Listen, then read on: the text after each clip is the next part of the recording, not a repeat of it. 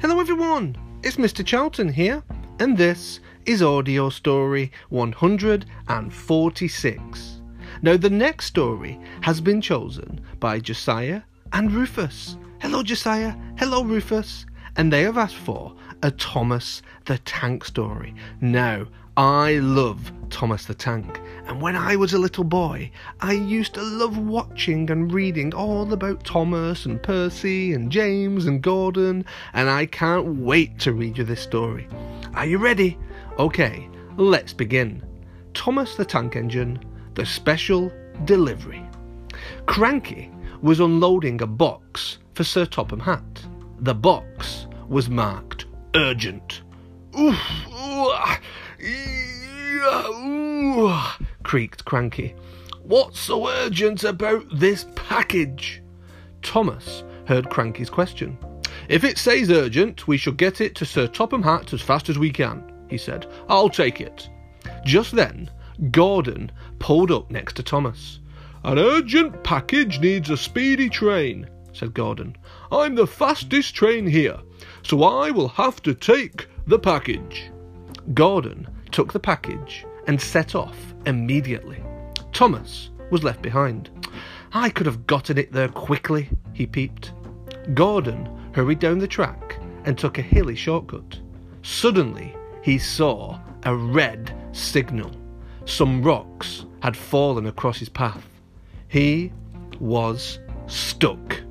Just then, Toby came by on an open track. Help me! Help! said Gordon. I have an urgent package for Sir Topham Hatt.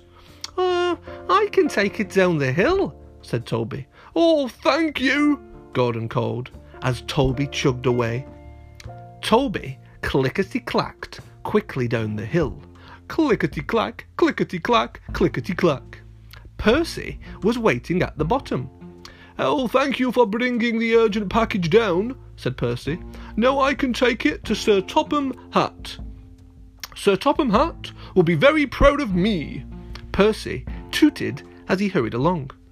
Percy rounded a bend and saw James ahead of him, pulling not one, but two troublesome trucks. James was going very slowly because the trucks had their brakes on. We want to take the package, said the troublesome trucks. We won't release our brakes until you give it to us. Percy was very mad, but he knew that the urgent package had to get to Sir Topham Hatt quickly. With a sigh, he gave it to the trucks. No more trouble from you trucks, said James. The trucks released their brakes. James and the trucks quickly left Percy behind. James was glad that he would be the one to deliver this urgent package now. James was going so fast he almost didn't see, boys and girls, the broken track. Oh no, wailed James. No, Sir Topham Hatt will never get his urgent package.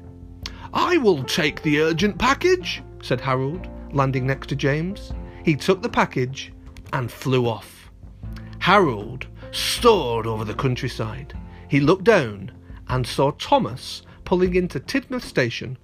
Thomas had been faster than Gordon after all. Oh, where is my package? Sir Topham Hatt asked. Just then, Harold landed. I have it, sir, he said. Then he told Thomas and Sir Topham Hatt what had happened. Finally, Sir Topham Hatt opened the urgent package. What could be possibly inside? And it was a shiny new hat. Oh, just in time for tonight's big party, Sir Topham Hatt said, putting the hat on his head. And Thomas, next time there is an urgent package, I want you to bring it for me. The end. Boys and girls, I hope you enjoyed the story, and I will see you again very soon on Mr. Charlton's Audio Stories. Bye, bye, bye.